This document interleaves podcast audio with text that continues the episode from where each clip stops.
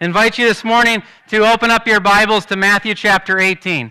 Open up your Bibles to Matthew chapter 18. We're continuing a sermon series entitled Real Issues, Real Answers. We're trying to tackle some things that are big issues but have everyday effects in our lives. And so, encourage you as we go throughout the week to participate in the series by submitting questions and making comments. Those directions are in your bulletin this morning. We'll try to answer those questions as we go throughout the message. Matthew chapter 18 beginning with the 21st verse. Then Peter came up and said to him, Lord, how often will my brother sin against me, and I forgive him? As many as seven times? Jesus said to him, I do not say to you seven times, but seventy times seven. Therefore, the kingdom of heaven may be compared to a king who wished to settle accounts with his servants. When he began to settle, one was brought to him who owed him 10,000 talents. And since he could not pay, his master ordered him to be sold, with his wife and children and all that he had, and payment to be made. So the servant fell on his knees, imploring him, Have patience with me, and I will pay you everything. And out of pity for him, the master of that servant released him and forgave him the debt. But when, he, when that same servant went out, he found one of his fellow servants who owed him a hundred denarii. And seizing him, he began to choke him, saying, Pay what you owe. So his fellow servant fell down and pleaded with him, Have patience with me, and I will pay you. He refused and went and put him in prison until he should pay the debt. When his fellow servants saw what had taken place, they were greatly distressed, and they went and reported to their master all that had taken place. Then his master summoned him and said to him, You wicked servant, I forgave you all that debt because you pleaded with me. And should not you have had mercy on your fellow servant as I had mercy on you? And in anger his master delivered him to the jailers until he should pay all his debt. So also my heavenly Father will do to every one of you if you do not forgive your brother from your heart. Let us pray. Almighty God, we thank you for your word this morning. We acknowledge that this is a tough word. This is a difficult implementation and application word. We recognize that as well as we study the issue of forgiveness, that there's many hurts among us in different ways. We pray this morning that you, God, would bring renewal and peace to people's lives. And we pray that you'd also give us the ability to go out and spread that peace as well. We submit to you now in Jesus' name. Amen. What's the fastest way to drain windshield washer fluid from your car. Fastest way to drain windshield washer fluid from your car. You should know by now. This is participatory. Hmm. Use it all the time. Yeah, that's a good method. How about putting a hole in the tank? If you want to drain the fluid, just put a hole in the tank and it's draining not only when you use it, but it's also draining in off time. Guess what? This is a time of year when it's really nice to have windshield washer fluid in your car. And so, taking the route that says, maybe I can get a little cheaper buy coming this summer of fixing the washer fluid tank isn't always a good method. Because what's happening? It's still draining out, and then when you need it, it's not there. Go home and try it. If you want to drain windshield washer fluid, just put a hole in the tank. Well, this morning we're not going to talk about windshield washer fluid all morning. But if you want to drain your life of joy and peace, what's the quickest way to do that? If you want to drain your life of joy and peace, what's the quickest way to do that? Enter into conflict with someone who's close to you. Get wronged by someone who you know. Get wronged by anyone. All of a sudden, what happens? It begins to eat you up. It begins to affect everything that you do. Relational conflict causes problems. This morning, we're going to talk about relational conflict. And relational conflict can simply be defined, and this is not Webster, this is my definition. Web, relational conflict can simply be defined as when one or two people are wronged in the midst of relationship. You've got conflict when someone is wronged. And this morning, all of us have experienced relational conflict because we have not lived in a bubble. And if you've lived with other people, you've experienced conflict. Someone has wronged you, and you've probably wronged someone else. Well, this morning, are we going to let that rob us of the joy and the peace that God created us to have? Or are we going to find some way that we can attack it so that it does not rob us, but rather what we can do is we can display spiritual health and we can honor God at the exact same time? You see, the main issue is not really our joy and our peace, but the primary issue in relational conflict is our spiritual well being and God's honor. You see, when somebody wrongs us and we just remain in a state of bitterness or malice, what that's releasing or making known is our spiritual well being, that we're spiritually unhealthy. The other thing that's at stake in all of this is more important than anything God's honor that when we enter into relational conflict and stay in it rather than following the command of Christ, God is dishonored. Why? Because then creation is not operating the way God created it to operate. We talked a little bit about this during the baptism, but that God is a relational God. God created all of us to be in relationship with Him and with one another. Think back for a moment to Sunday school, and you think of the multiple times Jesus was asked, What's the greatest commandment? Jesus responds, Love the Lord your God with all your heart. And then, second command, love your neighbor as yourself. Basically, it's what? Relationship. If you love someone, you're in relationship with them. And so we're fulfilling the desires of God when we're living in relationship with each other. Not only that, but in Genesis, it tells us when it talks about the creation that God created humanity in his image. Well, when we say the word God, we mean Father, Son, Holy Spirit. Three distinct beings, yet one God. We believe that they're in perfect harmony, relationship with one another. So God is in constant relationship. And if we were created to display the image of God, then we have to be in healthy relationship. Therefore, we have to understand how do we attack relational conflict. This morning, you're going to get hurt. Not today, but in the next week or in the next month. You're going to get hurt at some point, or you're going to hurt someone else. And when you get hurt, the question is do you allow that hurt to carry over to the rest of your life? You may say, No, I'm not going to do that. But you cannot isolate one hurt relationship. You can't isolate the problem to one thing, it begins to spread out and affect everything. This last week at our house, we had an interesting situation happen. Um, we went, and, well, I won't say who, but someone went to the grocery store and bought one of those rotisserie chickens. Came home with a rotisserie chicken, but the person who's normally responsible, normally right all the time, um, normally just all, all things good, well, this person wanted to be so kind to the other spouse that they started emptying the other groceries first and getting some things done before digging into food. Well, you got to keep the food warm. So, so I decided to put, I mean, the person decided to put, to put the chicken in the oven. The problem is those rotisserie chickens come in plastic containers. Thing. Plastic container, and this is a new oven too. Thing new oven works well. So you put the plastic container in the oven, guess what's happening next? Black ash just coming out that little vent. Do you think I could control where that ash was going? It went everywhere. Thing. The, the oven is over here. The rack where we dry all the baby bottles is over here. Guess what's now got ash all over it? The baby bottles. Well, who's got to reclean the baby bottles? You can't just say, ash, go right over here. You can't isolate ash. It goes everywhere. And then when it goes everywhere, what does it do? It smears. And then you take a little rag and you start to wipe it off, and it gets on the rag, and it is a process to get clean. You cannot isolate the ash in one spot, it goes anywhere and everywhere. The same is true in our relational lives when there's conflict and hurt. When we are hurt, we can't isolate that hurt to that one relationship. What happens is we begin to take that hurt out on other people.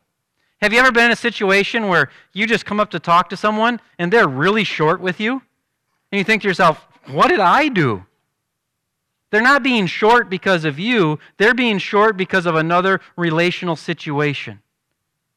There's an old saying that hurt people hurt people. Therefore, we want to attack that hurt so that we don't extend the hurt to other people. So, we know we're going to be hurt. The question becomes will we extend that hurt to others? I know that I've been hurt and I know that I will be hurt. The question is will I be one who hurts others as a result, or will I forgive as I have been forgiven? This morning, we're really challenged with a message from Jesus.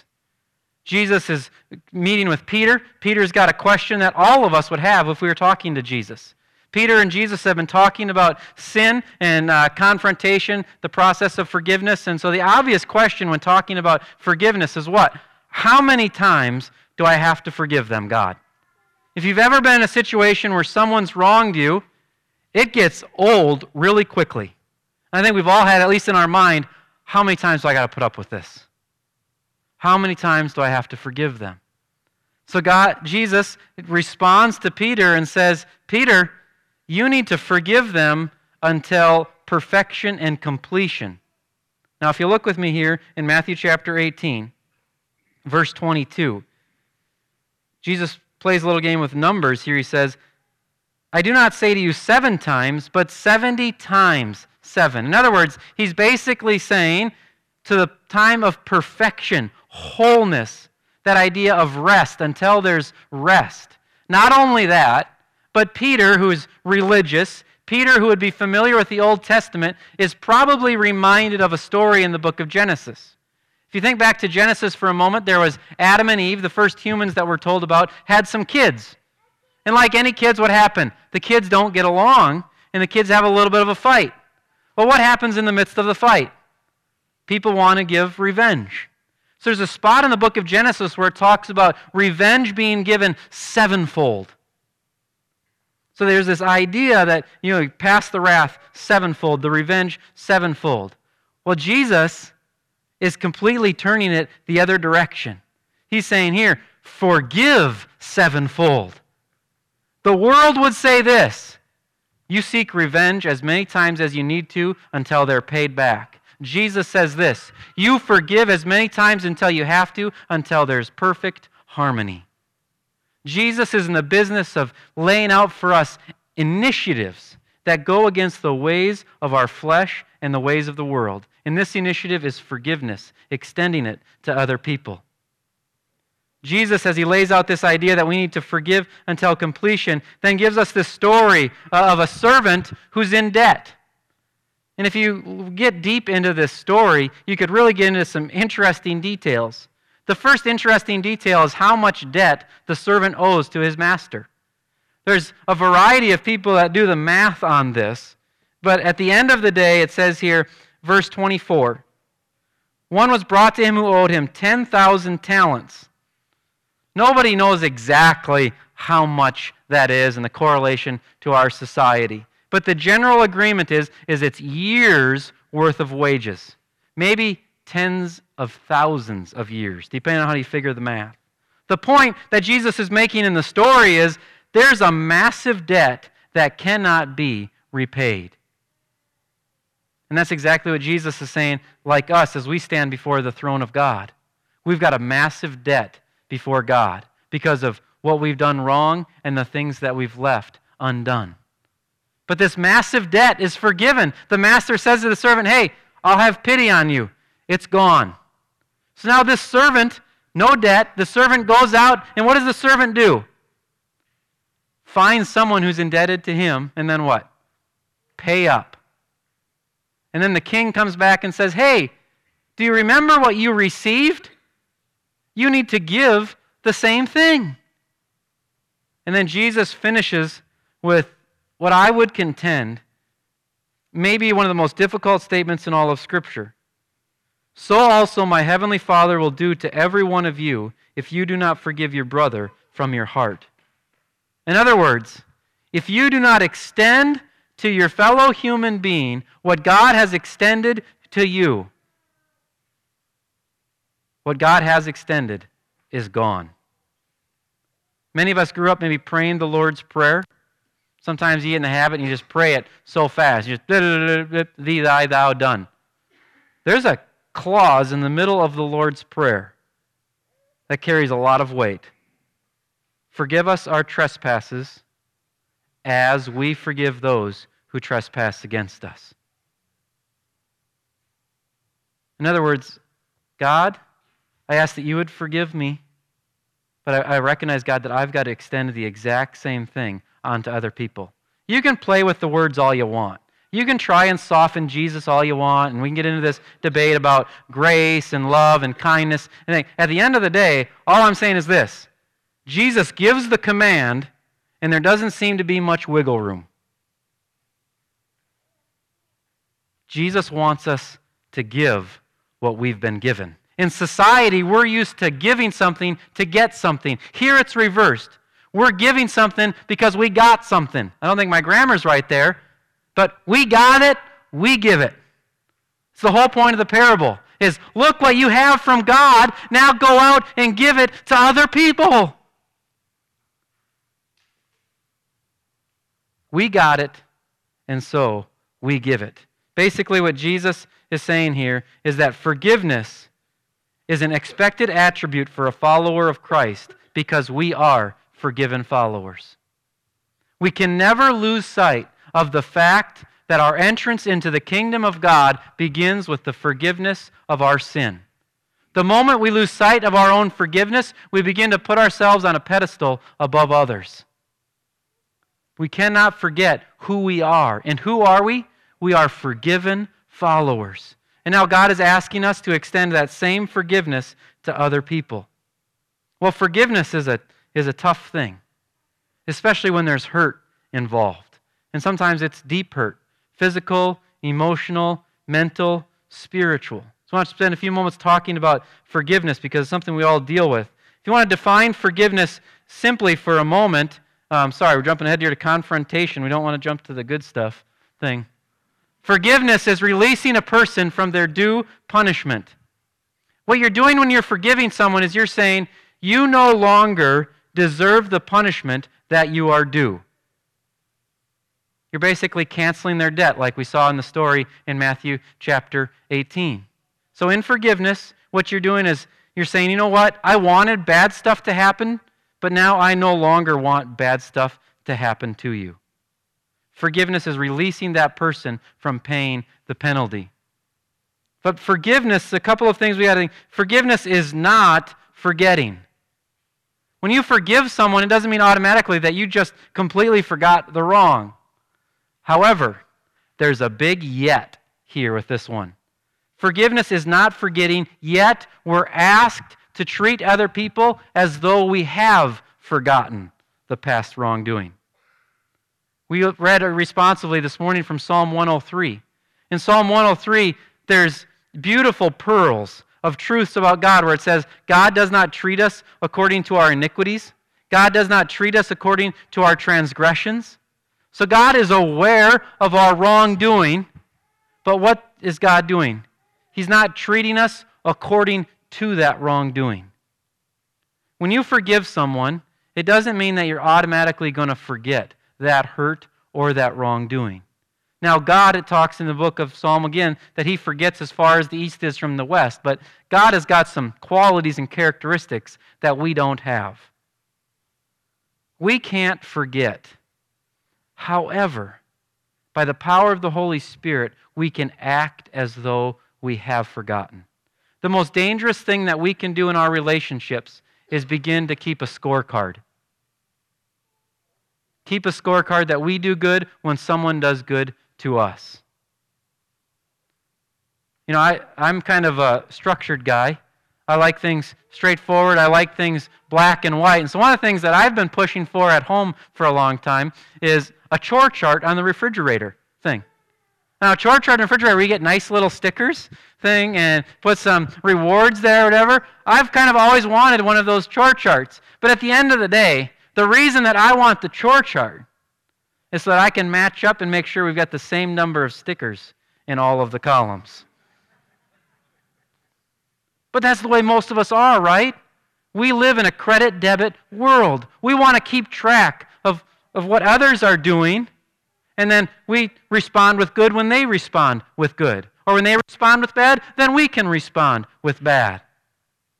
But, but we're called, as followers of Christ, to go a step above all of that fray and say, I'm going to extend what has been extended to me. I haven't forgotten what's been done, but I'm going to behave as though I have forgotten. So if you're dealing with this issue of, of trying to um, forget, I would really encourage you this morning. Actually, one of the questions that came in through text was um, seems like forgetting is really hard and it's becoming more difficult because I can't forget. I would encourage you to think of it this way that maybe not put the energy in trying to forget, but put the energy in trying to pray blessings upon the person. So, so one method would be to do this say, you know what, I, I can't forget it, but here's what I am going to do. I'm going to discipline myself to pray that God would bless this other person even when I don't feel like it. So even when I'm remembering, I'm going to say, God, I pray your blessing upon this other person right now. So if you're struggling with the forgetting, whenever the memory does come back, use that as a trigger for prayer for the other person. Because then you'd begin to live out the commands of Christ even when you don't feel like it. Forgiveness is releasing of a debt, it's not necessarily forgetting. Forgiveness does not guarantee a restored relationship. Just because I forgive someone from their penalty or their punishment does not mean that everything's going to be perfect again. If there's been physical harm or deep emotional or mental harm, the relationship's just not going to come back right away. And in some cases, the relationship may not come back because one party may not exhibit the fruit that goes along with repentance. So, therefore, there's an element of wisdom here that we're releasing the person from the penalty. We're saying, I don't want bad stuff to happen to them for what they've done to me. But at the same time, we recognize that the relationship may take time to restore that trust. Trust isn't just something that appears just like that. You've got to see some fruit moving forward in order for you to trust again. So don't think that, oh, I've obeyed Christ, I've forgiven, that everything's going to be just perfect again. You've obeyed Christ, and you've started the process of reconciliation and restoration. Forgiveness also is not approving certain behavior. Some of us struggle with this idea of forgiveness because we're like, well, I don't want them to think they can get away with it again. Forgiveness, in and of itself, is an indictment on someone. When I say, I forgive you, I'm saying, hey, you've done something wrong. When God forgives us, He's not approving of certain behaviors, He's simply releasing us from the punishment that we deserve. And so by forgiving someone, you're not saying, hey, what you're doing is just fine. Now, some people say, well, we just continue to enable them. They keep doing the same behavior over and over. We've got to get to a point where we recognize we're not responsible for other people's behavior. All we can do is give unto others what God has given unto us. God has given us forgiveness, and if somebody else tramples the forgiveness that we extend, there's nothing I can do. But I also have to remember this. There's been times that I've trampled on the forgiveness that God has extended to me. And I think everybody in this room could relate to that. God has forgiven you, and you know that, but yet you've stumbled into the exact same wrongdoing. So we've trampled on God's forgiveness but God did not turn his back on us. And so it's continually reflecting upon what God has done for us and sharing that with those who are around us. Forgiveness is releasing someone from the penalty that they owe us. It's not forgetting, it's not necessarily a restoration guaranteed, and it's not approving behavior. This conversation of forgiveness requires us to talk about maybe the most unpopular topic of the day another C word the C word that we don't like in Minnesota, and I think we also don't like here in South Dakota. Confrontation thing. How many of you wake up in the morning and say, Oh, I can't wait to get to the office and confront my fellow employee about the staples they stole from my desk yesterday? We don't like confrontation. Actually, most people run from confrontation. Yet, because of the glorious truths in God's Word, We recognize that confrontation is necessary. So, because God's word says, For all have sinned and fallen short of the glory of God, we realize that we don't have all the answers right here, and we need people to speak truth into us. Therefore, we need confrontation. And because God wants us to experience forgiveness, therefore it requires us to go and confront someone. Now, after the first service, I got a nice little uh, tip from an HR representative at the first service. They said, We don't use the word confrontation at work anymore. We have honest conversations. Thing. well, that's what confrontation is, right? It's an honest conversation. Here's the reality many of us don't have honest conversations. We simply let it sit and it just builds up and it begins to hurt others that is, it affects other people in our lives. So I just wanted this morning take some thoughts from author Paul Tripp, who's uh, a biblical counselor, and help us maybe get some ideas of how we can live in this idea of confrontation. The first is this he says, Don't use absolutes when confronting someone else. So if you're going to confront someone else about something that they're doing, you don't want to say to them, You always or you never. Because the moment you say always or never, where does their mind go? They're going to find that one or two times when they didn't do it and just lay that on the table. So absolutes are unhelpful because it puts the person on the defensive right away. When we confront someone, we want to express personal or observed hurt. We talked about this last week. That when we confront someone, we say, hey, you are a X or a Y. You're an addict or you're, you're a liar. It doesn't help to say to someone, hey, you're a liar because they get defensive right away. They don't see themselves as a liar, they see themselves as someone who's lied once in a while. So, what you want to do in confrontation is say to someone, hey, when you, this is what happened to me when you lied with X and Y last time. Because you're just sharing how it affected you. You're not putting them on the defensive right away. Again, you're sharing observation from personal life of you or someone that you've seen involved in the situation. The other thing that you want to do is make clear and direct statements. We talked about this again last week. A lot of similarities here. Write down what you want to say before you say it. How many of you ever gotten a confrontation and left and went, man, that wasn't emotional at all? Confrontation gets emotional. People get heated. So the last thing you want to do is have a rambling on confrontation because then you just get lost in the words. You want to make clear and concise statements, and it helps to really sit down and write them out in advance. The other item that uh, this is something that I hadn't thought about before, but I found really helpful, is that confrontation cannot be constant. So this is, I think, for two groups of people here this morning. One is for those of us that don't mind confrontation. I don't mind confrontation. But those of us who don't mind confrontation have to be aware that we can't constantly confront because people then will be just turn into a position of defensive or people will just begin to isolate themselves. If they're under constant confrontation, they will simply begin to isolate and ignore. So, this morning, if you've got a tendency to constantly confront, I'd encourage you to think about what are some things that you can begin to do that are positive in the other person's life that doesn't bring constant confrontation. And then for those of us who are being confronted, and this one hits home. If confronted, does the shoe fit? I don't know about you, but I like to be right. And usually, when someone comes up with something, my first thought goes to what? Defenses to prove that I was right in the midst of every confrontation, there's probably something that we can learn from the other person. Maybe the other person is overstating it a little bit. But you know what? Maybe God's still giving us a gift in revealing something to us. So we can simply ask the question Does the shoe fit at all?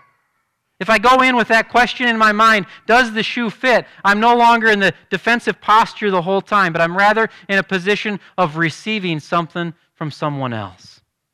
Maybe there's an element of truth in what the person is saying. Confrontation is de energizing thing. It, it takes energy out of you.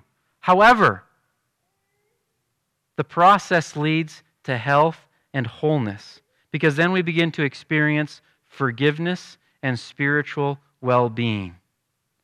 Without confrontation, things will just remain the same. The problem will not stay isolated, the problem will go everywhere and anywhere. The question is are we willing to confront for the sake of Christ? What I mean by that is this not are we willing to confront so that we're right standing up for Jesus, but are we willing to confront for the sake of Christ so that the forgiveness of Christ can be experienced like we have experienced it? There's no easy formulas this morning. There's no 10 steps when you walk out for this is what you do this next week when you are hurt. There's no pill that you can take that'll just make you a forgiveness machine. It all comes back to one thing.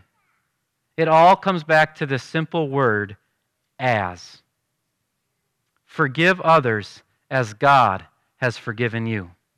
When you're struggling to forgive someone, where should our attention turn? It should not turn to our inner self saying, Why can't I do better? Or it should not turn to the other person saying, Oh, if they would just stop. Our attention should turn to our relationship with God. And we should remind ourselves what God has done for us in Christ Jesus. And what has God done for us in Christ Jesus? God has done this for us in Christ Jesus that while we were still sinners, God sent his son Jesus to die for us. He took the initiative. He did not wait for us to become friends, but we were still his enemies. We were still powerless when Christ died for us. When Christ was on the cross, he did not look at the crowd and say, Come on, everyone, you know this is wrong. What do you have to say now? He said, Father, forgive them, for they know not what they do. What God has done for us is He's forgiven a massive debt that we could never repay. Now, will we begin to take what God has done for us and do it unto others? If you want to examine your spiritual health this morning, I'd encourage you to do one thing. Don't look at the vertical for a moment, look at the horizontal your relationship with other people? Are you relating with other people the way in which God has related with you? Your relationships are a mirror to your spiritual health. I don't know how you've been hurt this morning. I don't know how you've been wronged. But I do know this that God has taken the initiative with each of us when we wronged him, and he has forgiven us in the blood of Jesus Christ. My prayer this morning is that we would not allow that relational conflict to rob us of joy and peace, but that we would attack relational conflict with forgiveness so that we can experience the joy and the peace that God has given to us. And above all, God would be honored. This next week, the question is pretty simple Will I do unto others what God has done unto me?